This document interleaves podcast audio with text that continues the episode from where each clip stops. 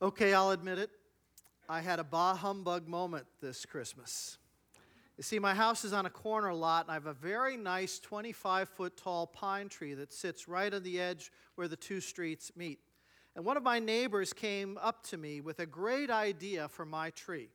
Right before Thanksgiving, he very enthusiastically suggested that since my tree is so visible and so perfectly shaped, it would make a great Christmas tree for the entire neighborhood we could string it with lights and make it really nice and then invite the whole neighborhood over uh, to a tree lighting and we'd have hot cider and make s'mores and just make it a, a neighborhood hallmark movie event.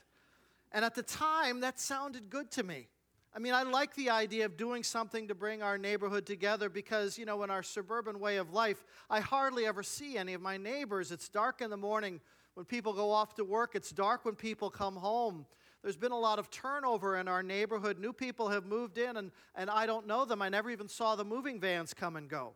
So, yeah, that's a great idea, a great way to minister and meet people. And it's a great idea on paper, you know. But then there's the reality of actually doing it. A few weekends got wiped out because of bad weather. Unexpected events at church took up a couple of my Saturdays. My neighbor had his scheduling issues, and more and more, this, the, more, more it looked like this we project was becoming a me project. I started feeling some resentment towards my neighbor for coming up with the idea and then just dumping it in my lap. I began to calculate the cost of all the lights, the logistics of borrowing a ladder big enough to do the job. And then what was I going to do with the lights when Christmas was over? I mean, if I left the lights on the tree, the squirrels are just going to chew the ribbons out of them. So I'd have to unstring the lights, and then I'd end up with this big ball of tangled wires, and I'd have to put it somewhere. And I've been trying to clean out my basement, not fill it back up with junk.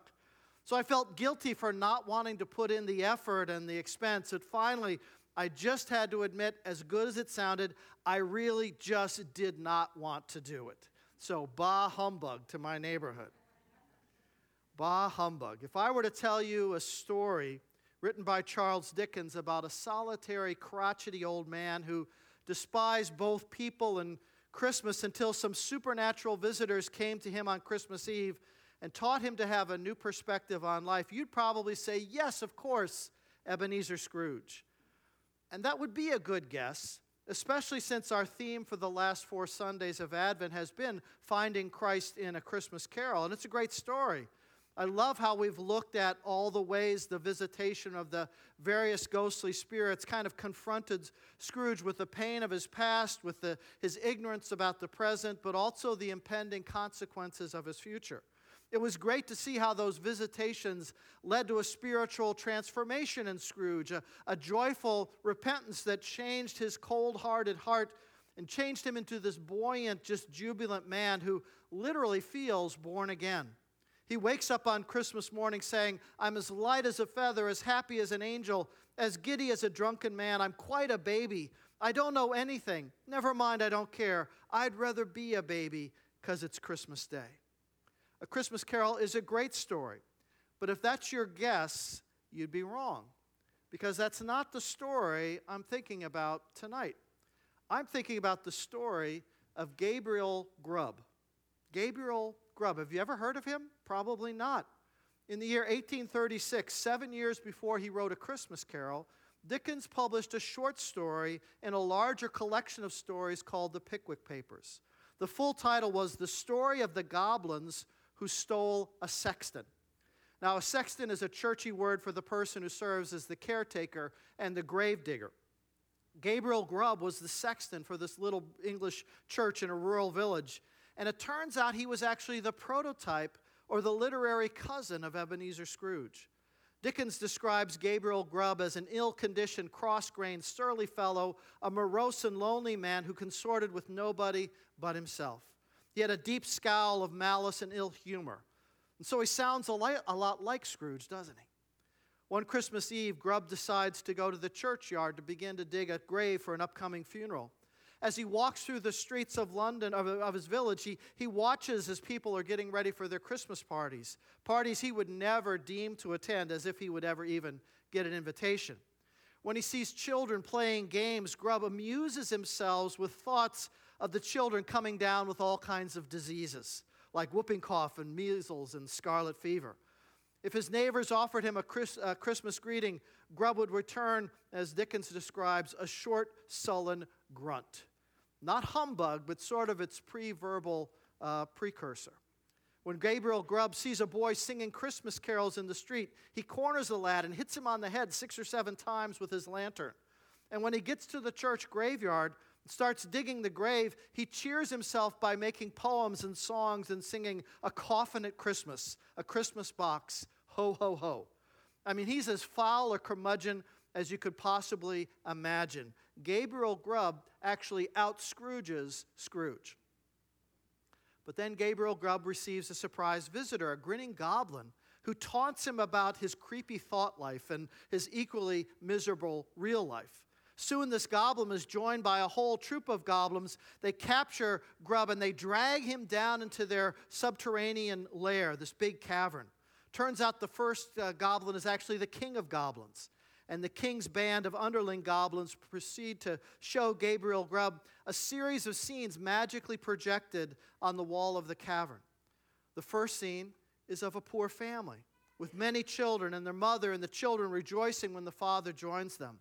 But then the scene shifts to a bedroom where, as, Dickens writes, the fairest and youngest child lay dying. Dickens writes, even, even as the sexton looked upon him with an interest he had never known before, the little boy died. And yet the family consoles themselves with the assurance that this little one was now in heaven. And of course, the similarity between that scene and Bob Cratchit's family is striking. Well, after the magic video scenes end, the goblins just beat the tar out of old Gabriel Grubb. Then they show him some more ghostly videos. Then they beat him up again. The sequence of, v- of viewings and beatings goes on all night long because they're trying to teach him a lesson one way or the other. If he's not a visual learner, he might learn by his bruises. And in the process, he begins to see the contrast between hardworking poor people who are generally cheerful and happy even in their poverty because they have the strength of family and faith. He sees that contrasted with people like himself, whom Dickens describes as men who snarl at the mirth and cheerfulness of others, who were the foulest weeds on the fair surface of the earth. Well, finally, after a long night of visions and beatings, Gabriel Grubb wakes to the light of Christmas morning. He's lying on a gravestone in the churchyard. He wakes up and it says that he's an altered man. He's seen the error of his ways, but in a really weird twist, he doesn't go into town to show people this new man that he's become. He doesn't show them his repentant heart. He's too afraid. Afraid to, that no one will believe him, that they'll just laugh at him and that, at his claim to be a changed man. So he disappears from the village for 10 years. And when he finally returns, he's a ragged, uh, rheumatic old man. And so the happy ending doesn't really happen for Gabriel Grubb. Well, the parallels between this story of the goblins and the Christmas carol, they're so easy to see. And hearing the story, it's like, it's like looking at the charcoal sketches of an artist getting ready to paint a masterpiece. Obviously, Dickens did a lot of remixing of some of his own material. Uh, this solitary, nasty man who refuses to celebrate Christmas, but who spurns the greetings of others who do. Christmas Eve, the man receives unexpected supernatural visitors who show him many scenes of life, including the moving scene of a poor, loving family whose youngest child is terribly in. In the end, the man is changed by this experience. So there are obvious parallels between Gabriel Grubb and Ebenezer Scrooge. And of course, there are also many differences, particularly the ending, where Gabriel Grubb slinks away out of fear that the townspeople will laugh at him Ebenezer Scrooge boldly resolves to live a changed life. In my message this past Sunday, I mentioned that when the light of Christmas Day dawns on Scrooge, he's just simply overcome with joy. He's laughing uncontrollably. He says, I'm as light as a feather, as happy as an angel, as merry as a schoolboy, as giddy as a drunken man. The weight of his sinful self has fallen off his shoulders, and he's the happiest that he's ever been in his life. That's the Scrooge we, we should remember. When we say the name of Scrooge, we should envision this joyful man whose heart was transformed. The light of salvation entered his dark heart and brought the dead to life. And so he's a living example of how the love of God can empower people to forgive their past, to live and love and serve others in the present, but also have great hope for the future. Now, in my work, I get the joy of seeing that happen in real life. People who are going along their merry way, and then all of a sudden something causes them to veer off their predictable path. Usually it's not the visitation of some ghostly spirit. More often, it's something just unexpected hits their life. It could be a blessing, a, a new job, a new love, a new friend, a new child. That can cause a spiritual awakening in people.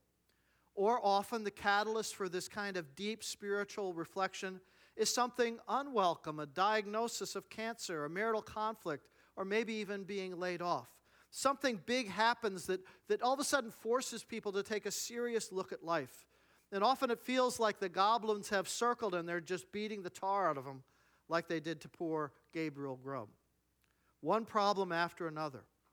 And that pain can drive people to explore a closer relationship with God almost just for pure survival because they don't know if they're going to have the strength to do it on their own. In my pastoral experience, People are rarely interested in renewal, rarely open to change of heart when everything is just kind of status quo. When everything's running smoothly, people are kind of content to stay on the familiar course. But if that course leads to suffering, then all of a sudden, people get interested in God. Unfortunately, often that kind of pain-driven interest in God, it's very short-lived. As soon as the pain goes away, so does this new spiritual interest. And I've seen the pattern. People become interested in Christ, but the interest wanes when the pain goes away. But you can count on the fact that as soon as trouble comes again, they'll be back and they'll, they'll, their interest will peak again until the next crisis stops. So here's the thing pain by itself doesn't forge long lasting change in people. Pain alone doesn't bring people into a new relationship with God. It might be the motivator, to get the process started, but pain alone does not produce lasting faith. Well, there's a second thing that can influence people to start a new relationship with God. Scrooge is changed because he sees children in a new light, especially through the suffering of Tiny Tim. After his heart change, you see Scrooge joining with the children in their games and their laughter. He becomes more childlike himself and cares little that some of the townspeople now look down on him for being so playful and, in their minds, undignified. He's like the happiest grandfather in the world, down on his knees playing with the kids. Children do have a way of thawing icy hearts. I've seen this especially, I think, in men. Men who've maybe been trapped in kind of this inexpressive machismo until they become fathers. Witnessing the miracle of birth, coming out of the delivery room with a child in their arms, all of a sudden, that can develop a tenderness that flows into their hearts, and if by magic, but of course it's not magic, it's actually witnessing a divine moment. And so, with parenthood, then comes this tremendous sense of responsibility, this, this desire to raise that child in the best way possible and so you want a place where there's positive peers for the children, the, the best influences, the right morals, good skills to cope with this complicated world. And that's often when people will turn to God and to the church because they know the church can help provide those things for their children. But there's a danger with that too. If parents only pursue faith because of their children, then when the children grow up and leave home, often the parents discover they don't have a solid faith of their own. Their faith has been only experienced through their children. They may have taught Sunday school, they may have served in the youth ministry, but it was only because of their own kids, not because of a, a real personal experience of Christ for themselves. And so when the empty nest hits, so many adults don't know how to relate to Christ or the church. They don't have their own faith, it's been through their children. And so there's no guarantee that children will work to, to develop that positive faith change in people. Usually, something more is required. Faith is something that must be personal. It's a personal decision each day to live connected to the God who made us and who made all things. It's personal because it can't be dependent on any other person. It can't be dependent on a child, a spouse, a pastor, a priest, a mother, a girlfriend, or boyfriend. No, true faith is intimately personal. And it is you and Jesus. Excuse me. Might start off with other influences, but there's got to come a time when each one of us solidifies our own faith in Christ through personal surrender. The good news for those of us who are in need of this kind of spiritual transformation, and that means all of us, the good news is that God's Spirit is in the renewal business. According to the Bible, the Holy Spirit gives life, leads us into new life. The Spirit draws us into that initial life with Jesus when we confess Him as Lord and Savior. But then that same Spirit of God empowers us to live life in a whole new way. The Holy Spirit helps us to see the world around us with a fresh perspective, opening our minds, touching our hearts. And unlike all the ghostly spirits in a Christmas carol, God's Holy Spirit doesn't disappear when Christmas is over. Excuse me.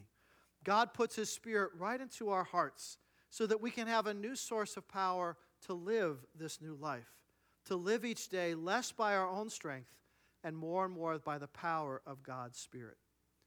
You see, Scrooge had to confront the pain of his past, the, the problems of his present, and his fears about the future. But we all face those exact same things. God helps us to heal and forgive the pain of our past. Jesus can give us a new perspective and a new power to live in the present. And as we look to the future, boy, are we going to need the presence of the Spirit in 2020. I mean, 2019 that was quite a year.